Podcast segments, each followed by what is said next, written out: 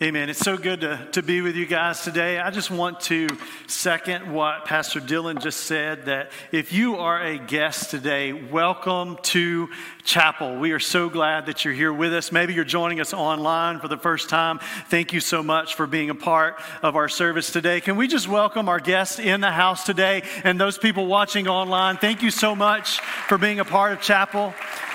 Thank you for being with us today, man. What an honor to be able to share God's word with you today. My name is Anthony, and I get to help out around here and serve around here and just connect with so many of you. So thank you for uh, just allowing me that opportunity just to share this morning. I'm excited about what God's going to do today in this service. Man, what a great week. Uh, anybody else, Thanksgiving, one of the like most favorite weeks of the whole entire year for you besides me? I love Thanksgiving. Okay, me and Pastor Bobby, that's good. All right, one other person. Anybody else love Thanksgiving week? Like, oh man, I love it.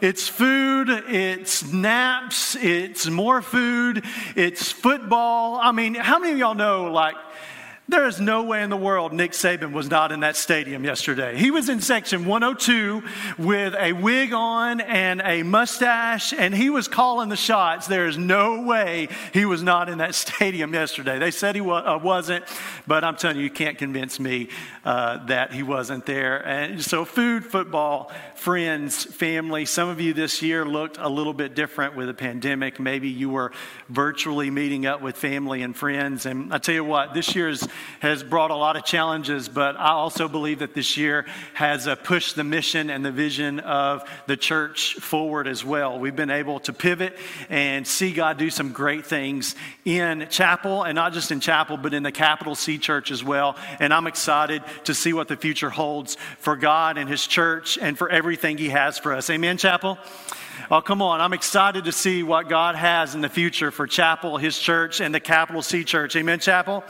I believe it's good and it's not bad. I believe it's moving forward and not regressing backwards. So thanks again for being with us today. Today I'm going to share about the miracle in the middle. The miracle in the middle. We had a, a great time at Thanksgiving. We actually uh, go out of town as a family and talking about uh, things that happen over Thanksgiving break, things that, that, that um, things that, that happen you don't expect to happen, things that happen that you aren't looking to happen. As I was actually out of town with my boys. We were playing basketball uh, one day. I think it was Friday.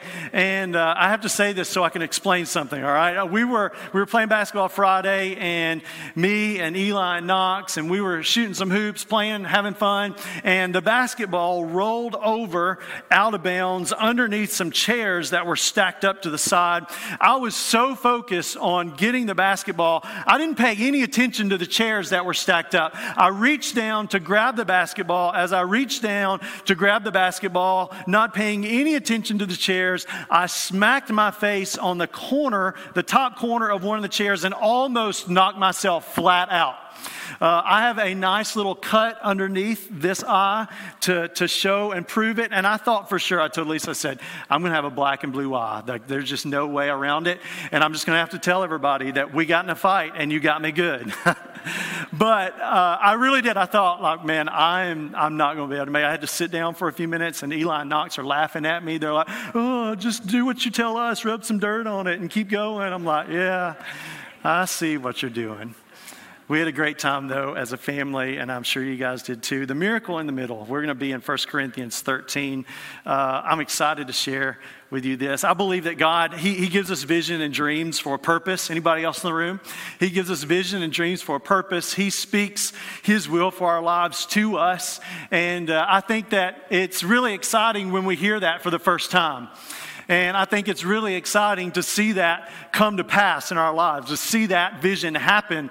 But I think a lot of times we miss the journey of the middle and the struggle of the middle, and we try to discount that. We try to, to push that to the side. But really, the middle is where it all happens. The middle is where it really takes place. The, the middle is where the vision solidifies in our heart and our, in, our, in, our, in our lives and in our families and where we're at. And we're going to talk about how to be able to, to fight through that middle ground and see that God does work a miracle in our lives in the middle. 1 Corinthians 13 12 says, For now we see in a mirror dimly, but then face to face.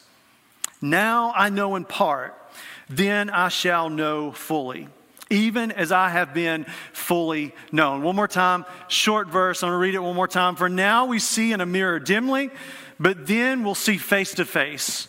Now I know in part, then I shall know fully, even as I have been fully known you know anything about 1 Corinthians 13, it's, it's the love chapter. It's read a lot of times at, at weddings. Uh, just a few weeks ago, uh, I did a ceremony for Chelsea and Tyler, and I read part of this scripture in 1 Corinthians 13. There's great word in there about love and what it means to love, and how love is completely selfless, and you look to other, to other people. But at the, at the end of 1 Corinthians 13, this scripture just almost doesn't even fit. It says, For now we see in a mirror dimly, but then we'll see face to face. What does that have to do with love? It, it, doesn't really seem to connect the dots to me. Now I know in part, then I shall know fully, even as I have been fully known. If you know anything about who Paul was writing to in Corinth here, the church in Corinth, they, they made mirrors in that day, but they weren't like the mirrors that we think of today.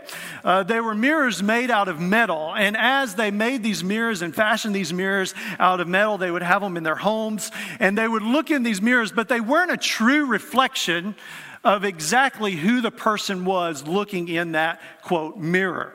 If you've ever been to maybe a, a carnival uh, and a funny house at a carnival, how many of you remember those mirrors? Like you look in some of the mirrors and it makes your head look this big and then your feet look this big. You know what I'm talking about? So you look in those mirrors and they're wavy and, and you look all weird and you get a little dizzy looking at some of those mirrors. It's not a true reflection of who you are. And, and the people in Corinth would have understood completely what Paul was talking about here. They would have known that the mirrors of that day aren't really a true reflection of God's love for them or, or, of themselves. And the understanding that they have in that moment of God's love for them isn't a full reflection either.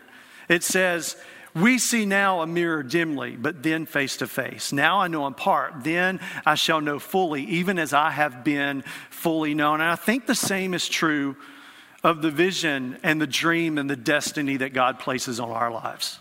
So many times we get it and we hear what God wants us to do.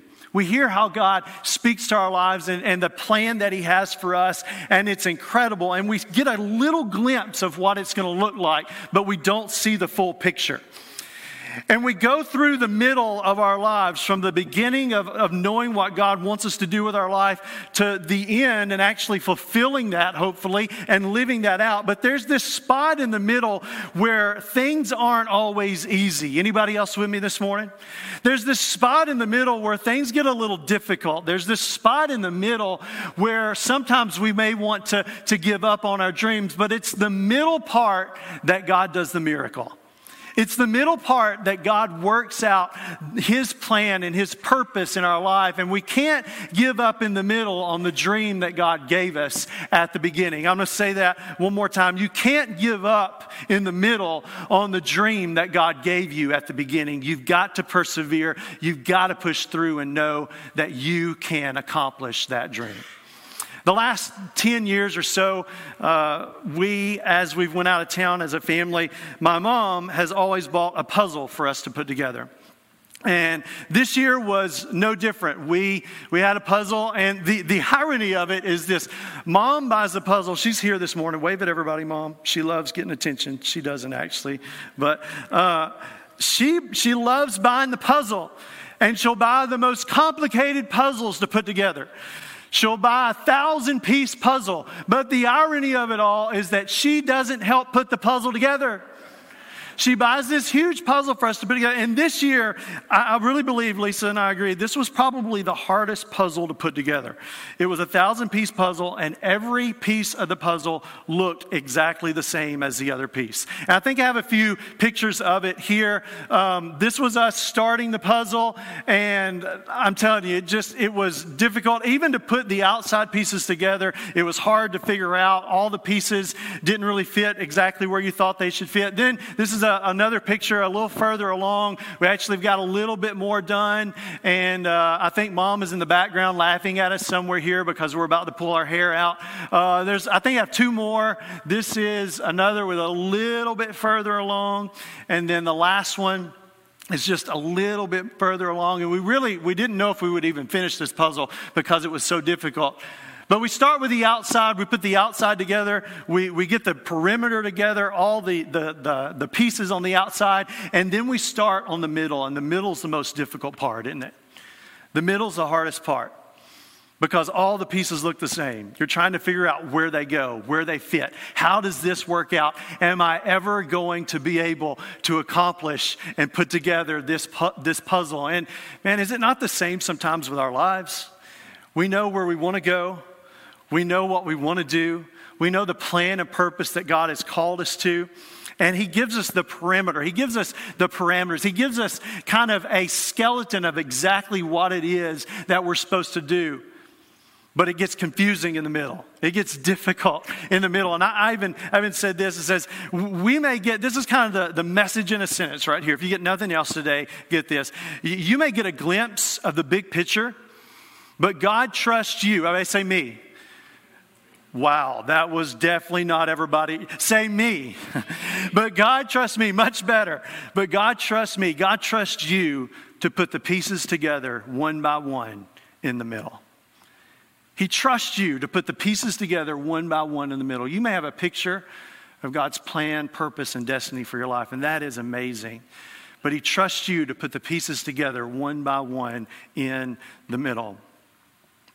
You know, I, I, look at college major statistics, and, you know, it's, it's not uncommon for uh, people that are in college to, to change their major.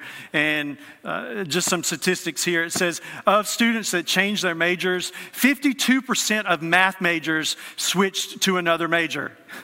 Yes, me too, if I was a math major. Any math majors in the room? So there's no nerds in the room. Okay.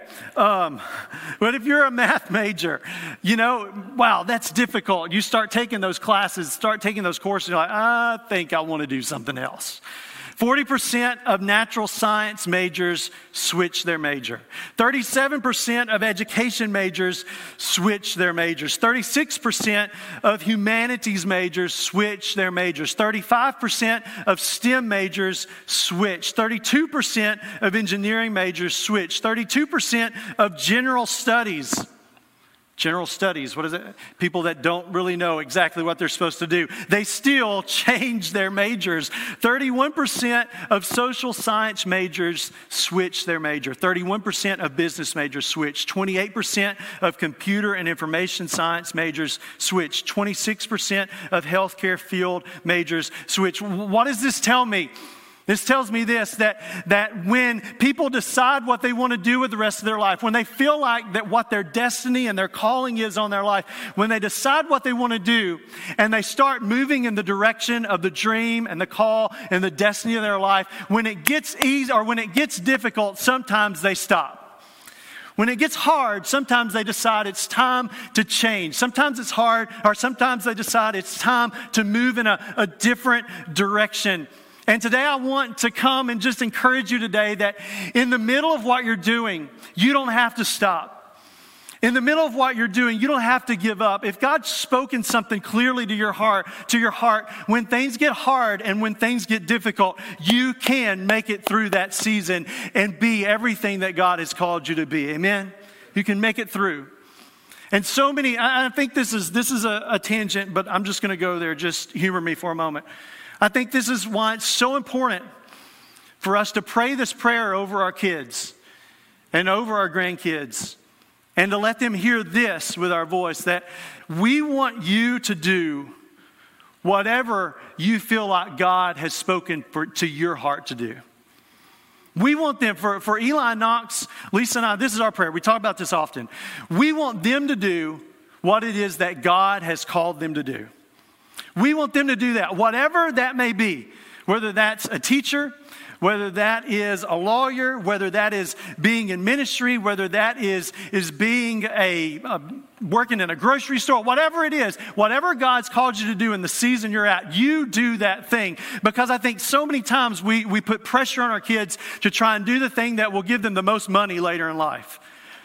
Or we put a lot of pressure on, on, our kids to do the thing that will give them the most recognition and, and make them really important in a lot of people's eyes later in life. And, and if we push that on them and we don't help them to understand that they need to do what God has designed and destined them to do with their life, when they get in the middle of something that isn't God's will and God's destiny for their life, they'll pivot and they'll move in a different direction. But if they'll get a hold of a vision of what God wants to do in them and through them, they'll be able to fight through seasons of difficulty. They'll be able to fight through seasons of change. They'll be able to fight through seasons where they want to give up. And if we can, if we do our students and, and our kids and our grandkids a huge, huge favor to them when we say, hey, we don't want you to do what we want you to do. We want you to do what God wants you to do.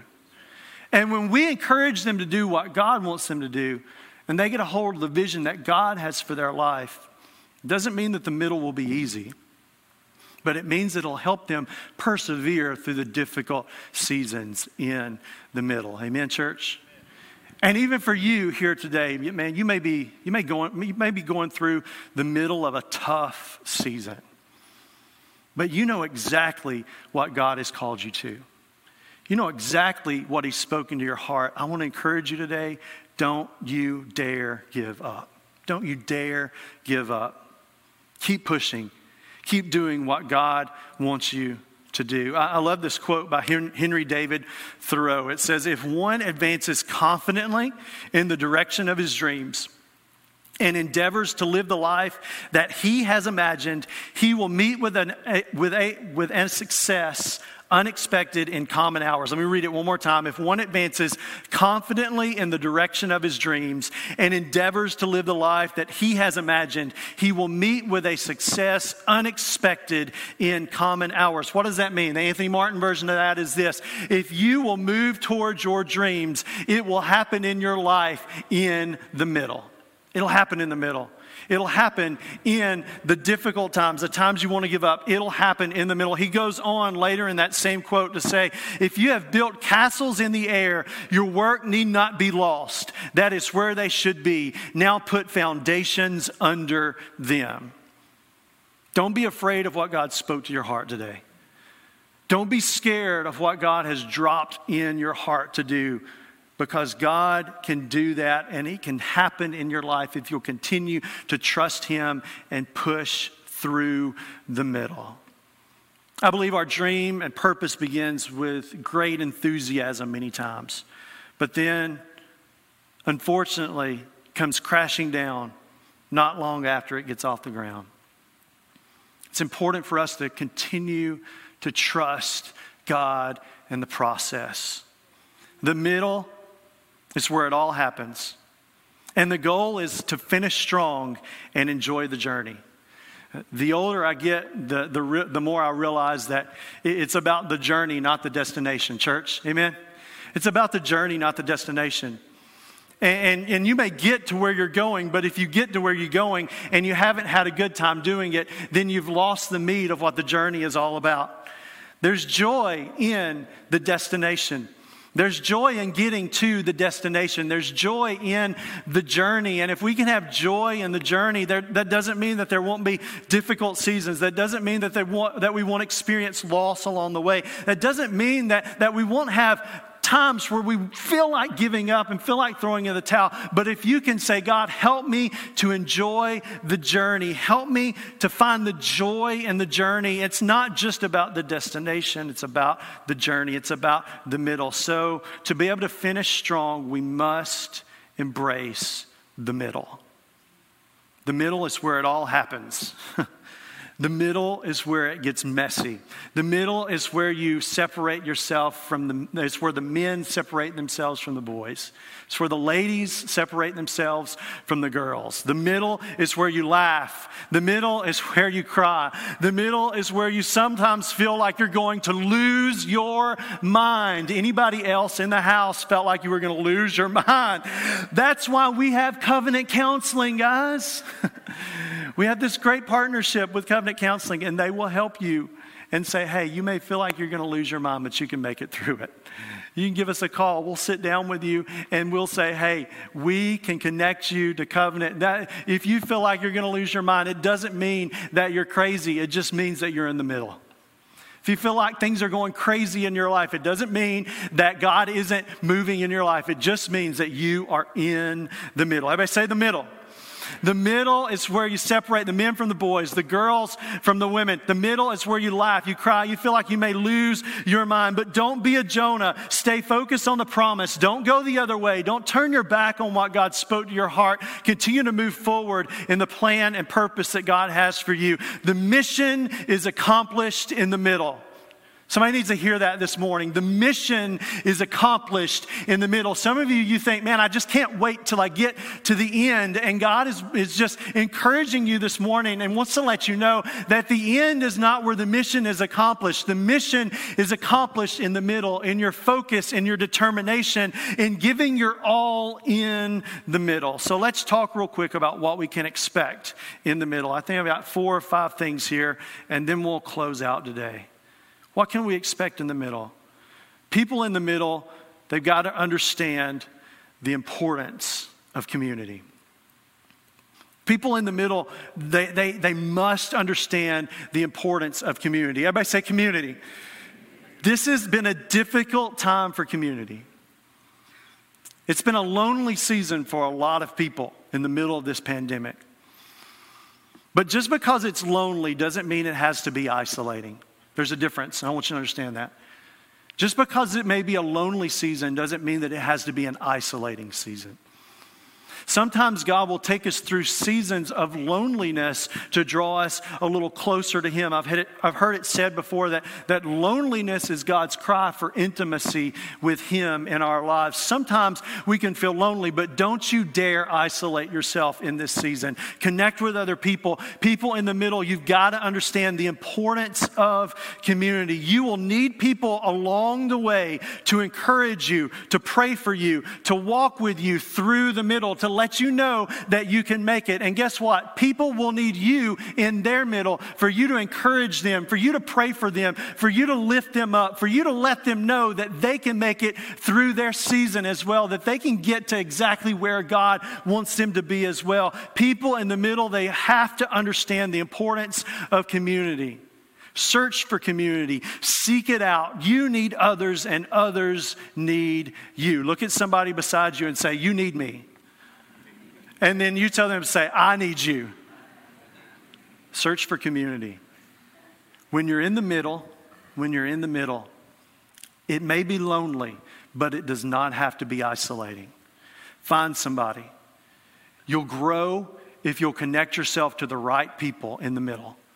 You'll grow if you won't isolate yourself in the middle. Listen, it, it is, it, it is the enemy's desire to isolate you and to get you away.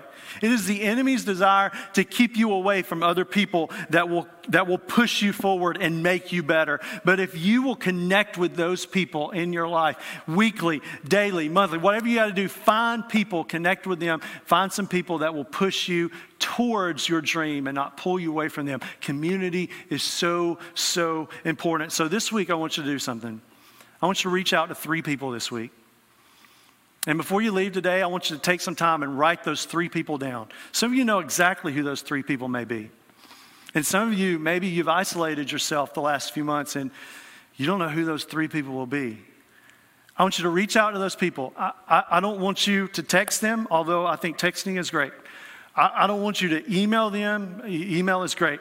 I want you to do something like we have, we have these things that it's a computer in our pocket and we can hold it to our ear and we can actually dial a number on it and talk to somebody and hear their voice on the other side. I want you to call them and I want you to encourage them.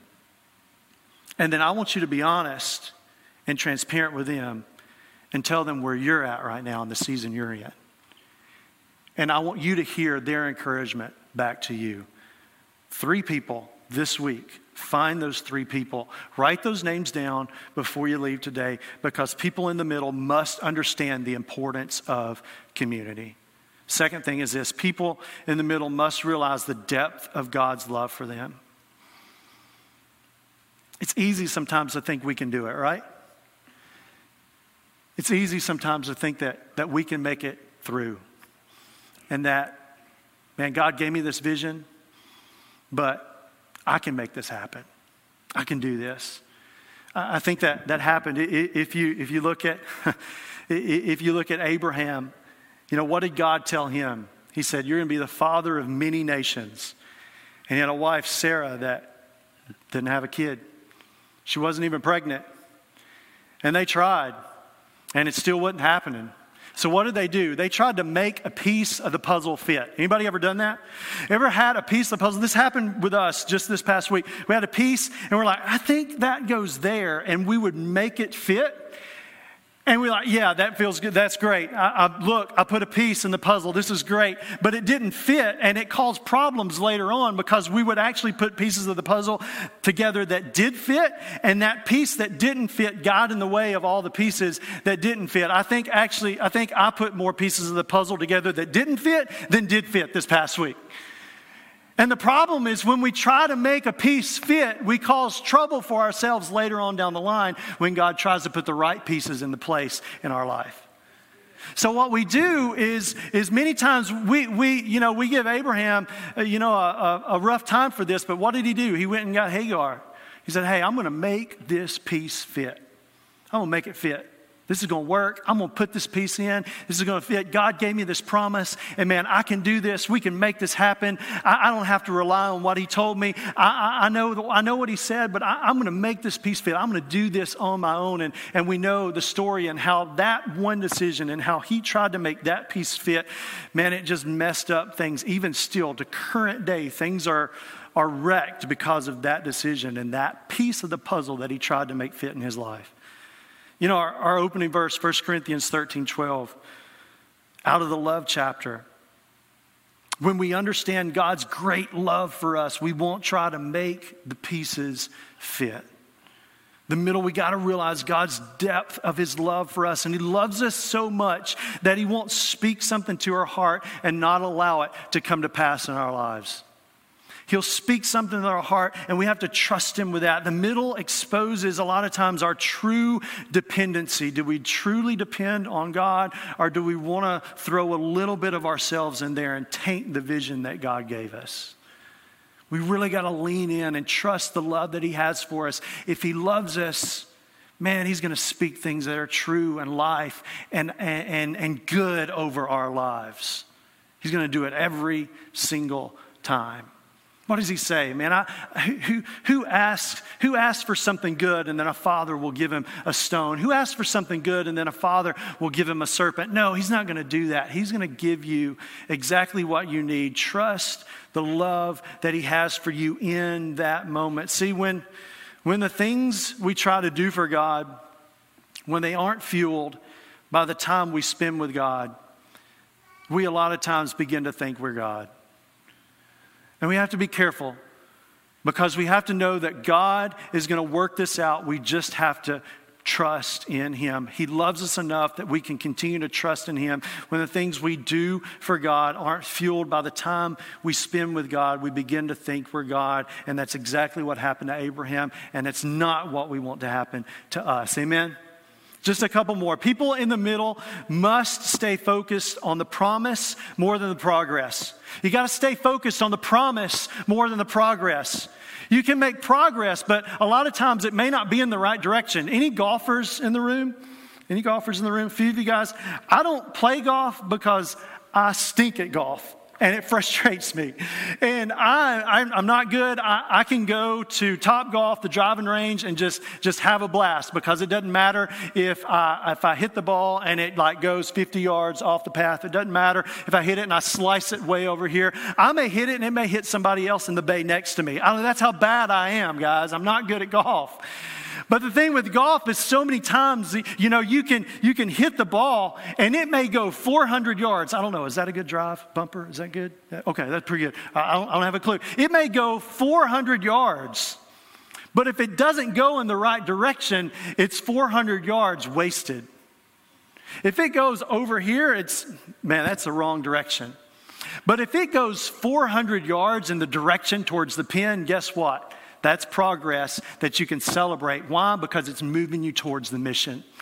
Some of us, we have progress in our life, but the progress we're seeing in our life isn't moving you to the mission that God has for your life. It's progress in the wrong direction. Think about the Israelites. They get out of Egypt and they're walking through the desert. They were making progress every day. They were waking up and they were moving, but they were moving in the wrong direction.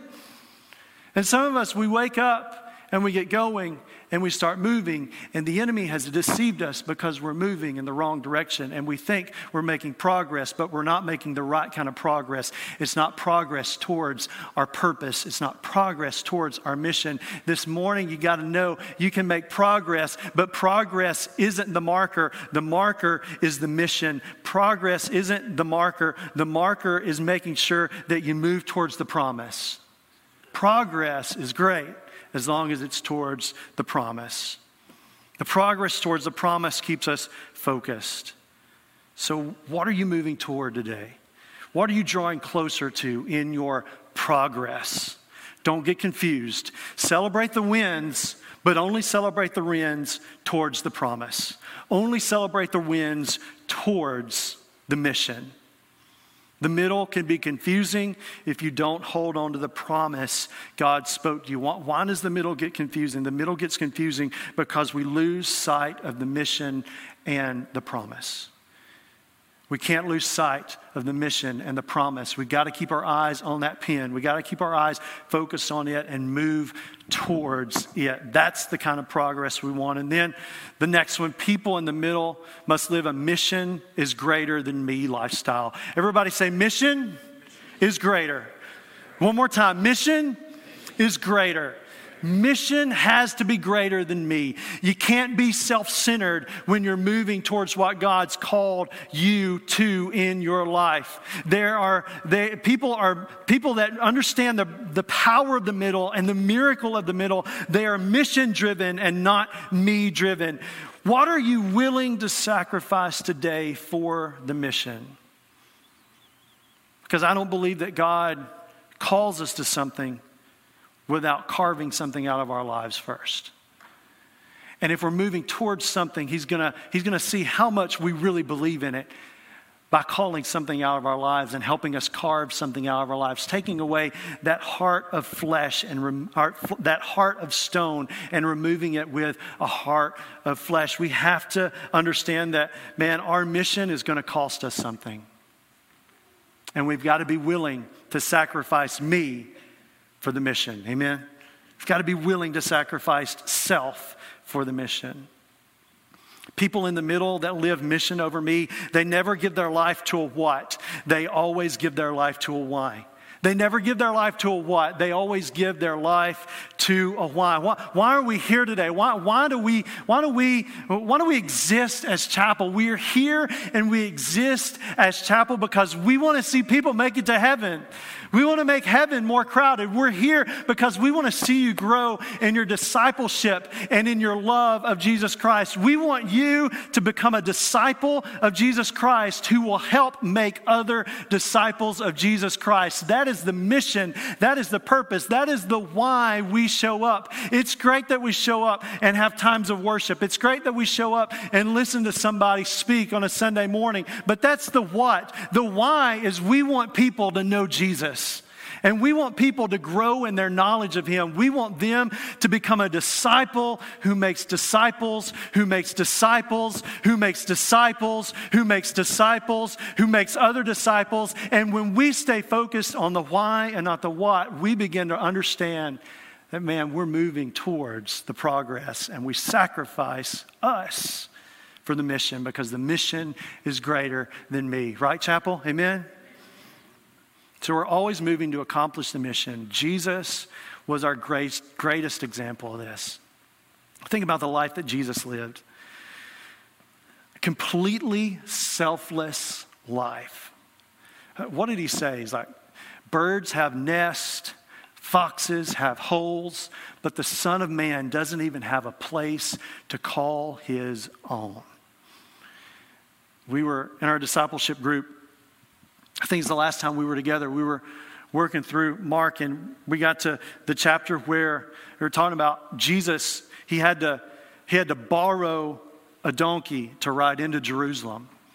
And we were talking about how Jesus, he didn't even have his own car, guys.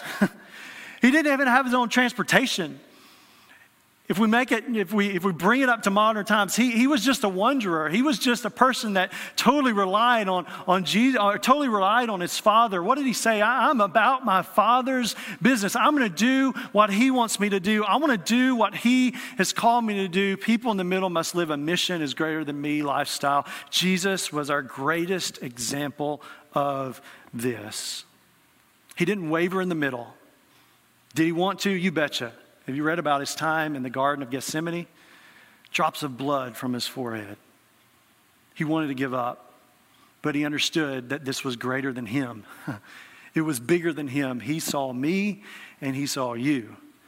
And he understood that the mission was greater than himself. And we have to understand that as well. And then the last one that we can look at this morning is people in the middle, they must understand that failure does not define them. Failure does not define them. Do we have any failures in the room today? Anybody want to raise your hand? Yeah, all right. All of you that aren't raising your hand, you're lying, okay? We've all failed at something, right? We've all messed something up before. So let me, let me try again. Any failures in the room today? Man, we're just a bunch of failures, right? Just a bunch of people that have messed, it, messed up. There's just a bunch of people that have blown it. That for some reason or another, God says, yeah, I'll use them. Is that not incredible? A bunch of failures that God says, yeah, I think I'll use them. And then when you really dig into Scripture, you realize that, man, anybody that was somebody for God and His kingdom were great failures. Gives me a lot of hope this morning. Anybody else? That if God can use somebody that was a murderer for his glory and for his kingdom, then guess what? He can use me and he can use you too. Bunch of failures that God used to accomplish his purpose and his vision. People in the middle must understand that failure does not define them. The middle, listen to this, somebody needs to hear this next sentence. The middle is full of potholes to try and convince you that God's plan for your life is not real. But if you will push through the middle and trust God in the middle of that progress, you will come out glorious on the other side for His kingdom and for His purpose. The middle is full of potholes to try and convince you that God's plan for your life is not real. I, I love David in the Bible, very popular, very popular um, character in God's Word. You look at David, and you know he's, he's in the lineage of Jesus. Jesus comes from the line of David, but David was far from perfect. Everybody was out to war, but David stayed back, and as David stayed back, he got called up in watching this girl, Bathsheba and as he got caught up in, in watching this girl, Bathsheba, he said, Man, I want to make sure that I am. I'm connected with her. I want her to come to me. And he ends up getting her, her pregnant. He ends up doing something he shouldn't do. And then he calls Bathsheba's husband home and tries to, to make it look all right. And we've all done that, right? We mess up royally and then we try to fix it. We try to backtrack and, and make it, try to fix it and make it look right. But Bathsheba's husband won't even walk in the home with her because all of his buddies are out to war. He sleeps by the front door. David's frustrated, so he orders Bathsheba's husband to go to the front lines.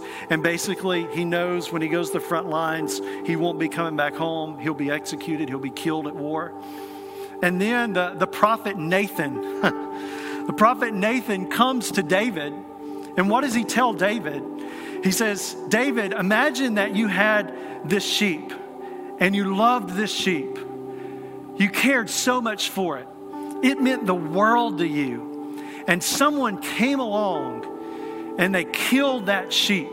What would that do to you? How would that destroy you? What would that? And David is irate. He's like, I would have that person killed. I would, I would do whatever it took to make sure that the situation was resolved. I'd do whatever it took to make sure that that, that situation didn't happen again. I would take care of it. And Nathan, he, he says, he says four words back to David that just made him realize exactly what had happened in his own life. Nathan, the prophet, looks back at David and says, David, you are that man. And today I think that if Jesus were in the room, to all of us, failures in the room, he would look at us and he would say, You are that man.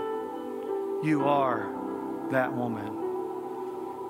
We're not as perfect as we try to be, but it's only by the blood of Jesus Christ that covers our lives that makes us everything that God desires for us to be. You look at David, he repents.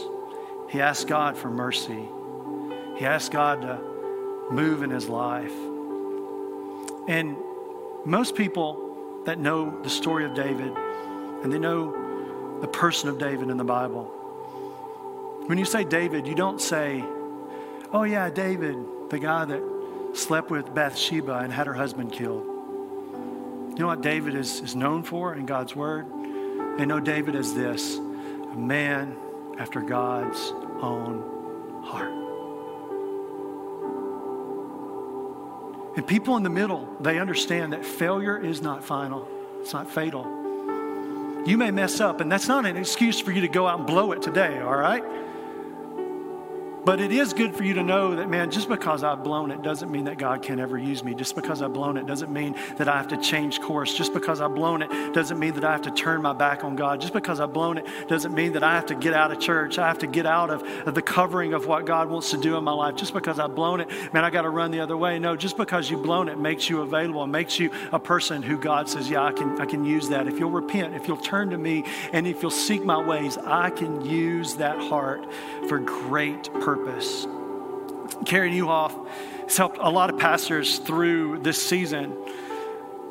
He says this, he puts it this way he says, breakthroughs are often preceded by breakdowns. About a breakdown lately? well, then guess what? You're a candidate for a breakthrough breakthroughs are often preceded by breakdowns. If, you, if you've been battling lately in the middle, then guess what? Then, then you're a candidate for a breakthrough. This morning, don't you dare give up, chapel. Don't you dare give up. Because if you're going through a difficult season, it makes you a candidate for a breakthrough.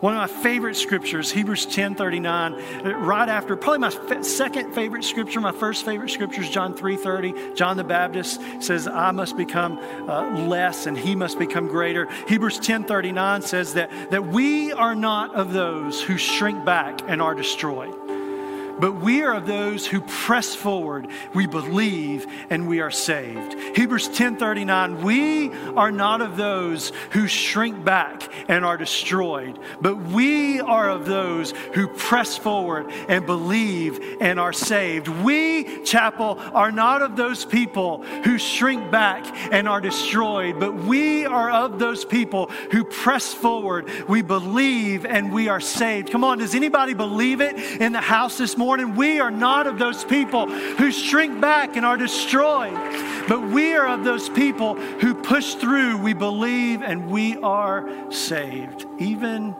in the middle of the seasons of life where we want to give up. We push through, we believe, and we are saved. Don't you dare shrink back, chapel. Don't you dare shrink back, daughter of God. Don't you dare shrink back, O man of God.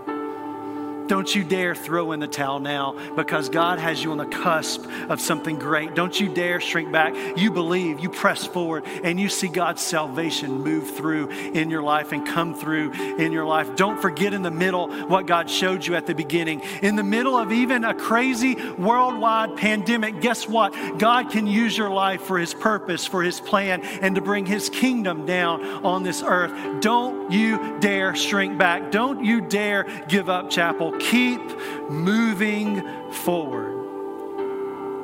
You can be the example or you can be the excuse. It's up to you which life you live. You can be the example in the middle of difficult seasons, or you can be the excuse. It's up to you which life you live. You can be the excuse. You can quit. You can give up. You can throw in the towel. You can turn your back on God, and you'll allow countless other people to look at you and say, See, if they couldn't make it, I'm not going to make it either. I'm, I'm, I'm tapping out too. I'm going to. I'm giving up too. You can be the excuse for other people to fall away, or you can step up and you can be the example. And you can say, Guess what? I may be going through difficult times. I may be going through difficult situations. Things aren't the easiest right now, but I'm still going to serve my God. I'm still going to honor his name. I'm still going to lift him high in the middle of this craziness because I know that I have a God who never fails. I know that I have a God who, like the song we sang earlier, who holds my hand in the middle of difficult seasons. In the middle of, of seasons of life, God is still there with me. He is with me. You may, you may get a glimpse of the big picture, but God trusts you to put the pieces together one by one in the middle. Put those pieces together. Trust Him with what He's spoken to your heart. Don't give up. You're doing a better job than you think you are. Keep pressing forward. The enemy wants you to quit, but God's desire is for you to win. The enemy wants you to turn your back, but God's desire is for him to take, take what the enemy meant for evil and turn it around and flip it on its head and make something great and good out of it. So we, we put this puzzle together. We didn't think we were going to be able to finish it for Thanksgiving. We were really worried about it. And, and we actually, I, brought it here today. We actually, we actually finished it. And maybe I can do this without totally destroying it. Come on, God, this is supposed to work out just great. Ah, I'm too short. We able to maybe just a few more minutes. We're able to finish the puzzle. You know what? I think I'll be honest with you. I, I, I, don't think that a lot of me thinks I don't think we get here until we see Jesus face to face.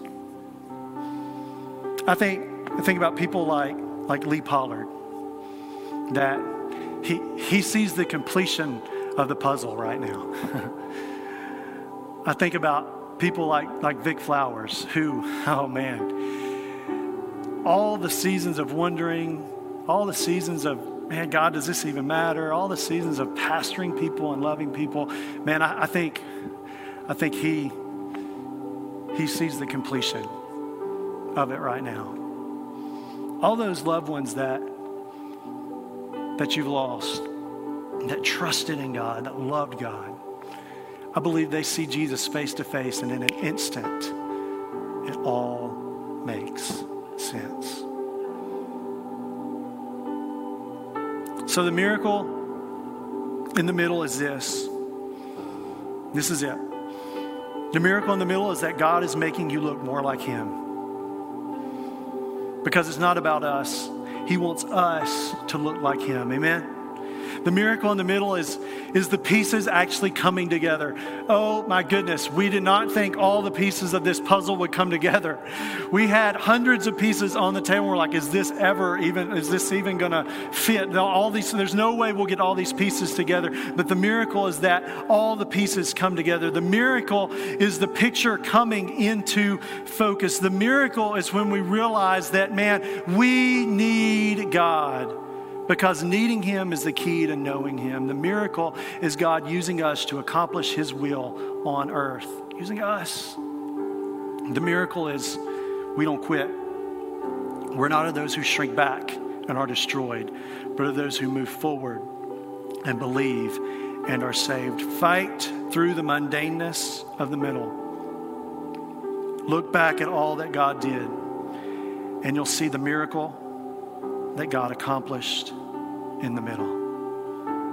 Fight through the mundaneness of the middle and look back at all that God did, and you will see the miracle that God accomplished in the middle. 1 Corinthians 13 12. For now we see in a mirror dimly, but then we'll see face to face. Now I only know in part, but then I shall know fully, even as I have been fully known. Anybody know the middle chapter of the Bible? Psalm 117. It's also the shortest chapter of the Bible. You want to hear what it says? I think it speaks to us today. It says, Praise the Lord, all nations. Extol him, all peoples. For great, everybody say great. One more time, say great. For great is his steadfast love towards us, and the faithfulness of the Lord endures forever. Praise the Lord. I'm going to make it personal today. So praise the Lord, all you chapel.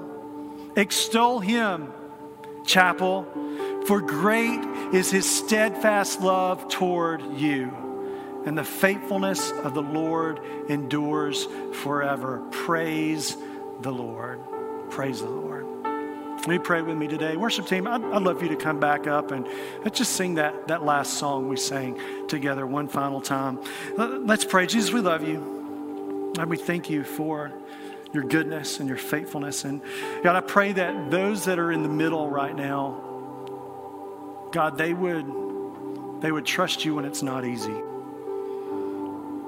God, I pray that those that are in the middle right now would, God, that you'd pour your love out on them when it's difficult.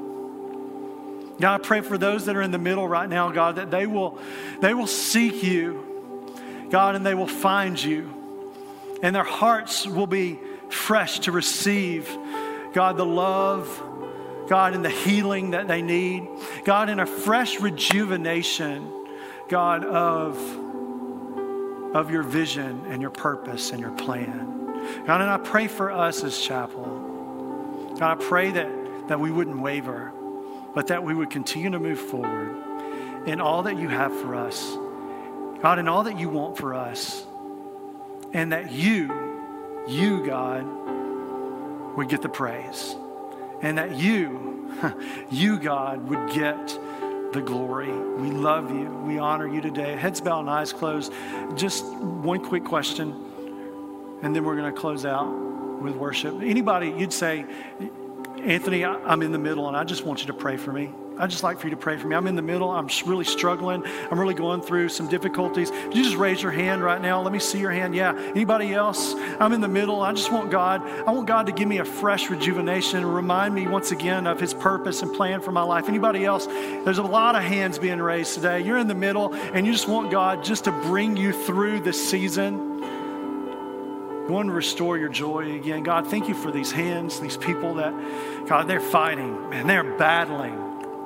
God, I pray, God, that you would bring a fresh wave of your spirit in their lives, in their hearts. God, speak to them, remind them of their vision and purpose, remind them of the mission.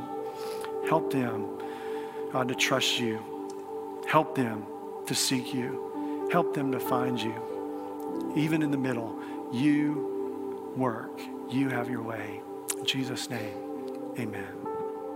Amen. You know, a lot of guys preach from knowledge, some preach from experience. And so, if you don't know a whole lot about Anthony, he is a UT fan. And if you know anything about UT fans, they've been in the messy middle for about 25 years now. So I found these. I figured you'd want these to wear when you watch. I don't know if they're, I don't know if they're big enough yet, but um, no.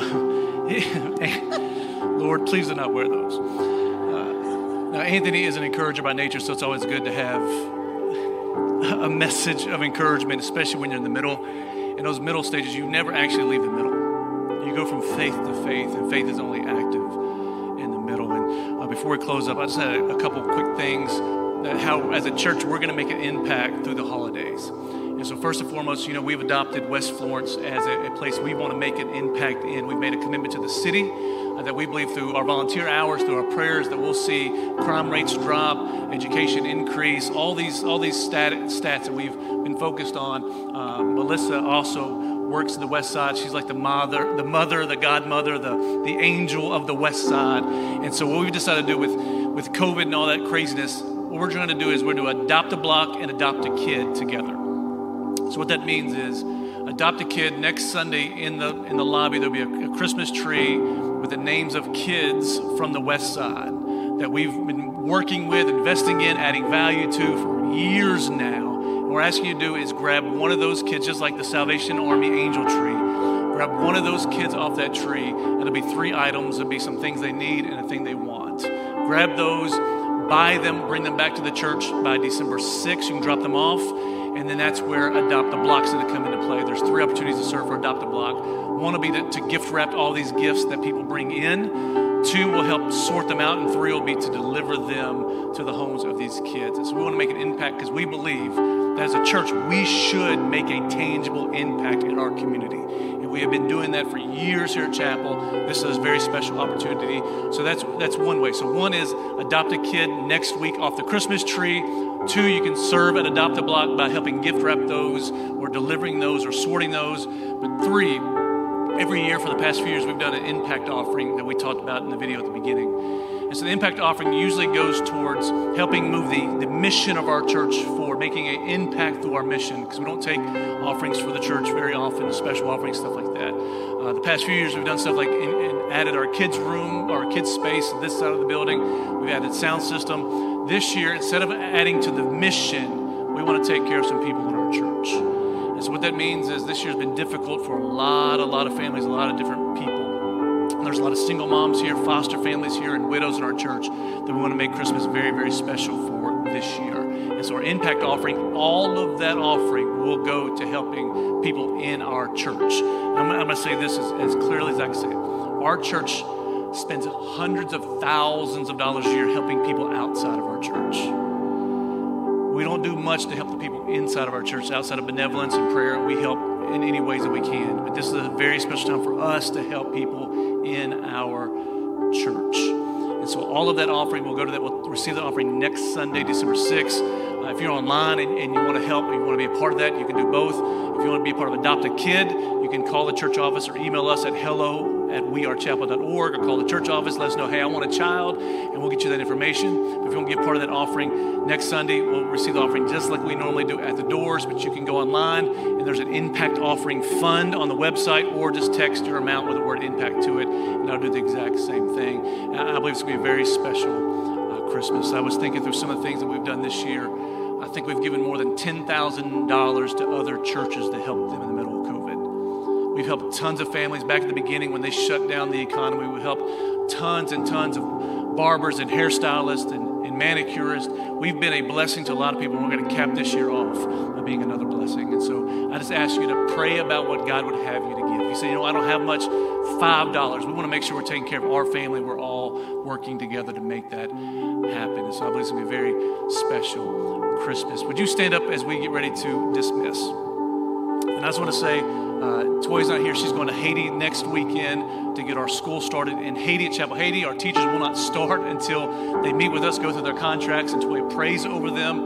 And so she'll be leaving for Haiti next week. But I just want to say from her and myself that we love you. We're very grateful uh, for this body of believers, what God is doing. And there's things God is doing right now and moving in our church that is so absolutely amazing. I cannot wait to start unpacking that with you in the next few weeks and next few months that I can tell you God has been working on for years and years and years, and we're going to see the fruition. We've been looking at the messy middle for years, and we're about to see the picture of what God has been doing. But Father, bless these, your people. As they leave, I pray they leave with your hand upon them, that you guide them and you lead them not into temptation, but into victory, to victory, to victory. That you grant them promises and hope. You give them a future and a purpose that you allow for your light to shine upon them, your face to shine upon them, and that everywhere they go, they go under the favor of God. People recognize them as being with Jesus.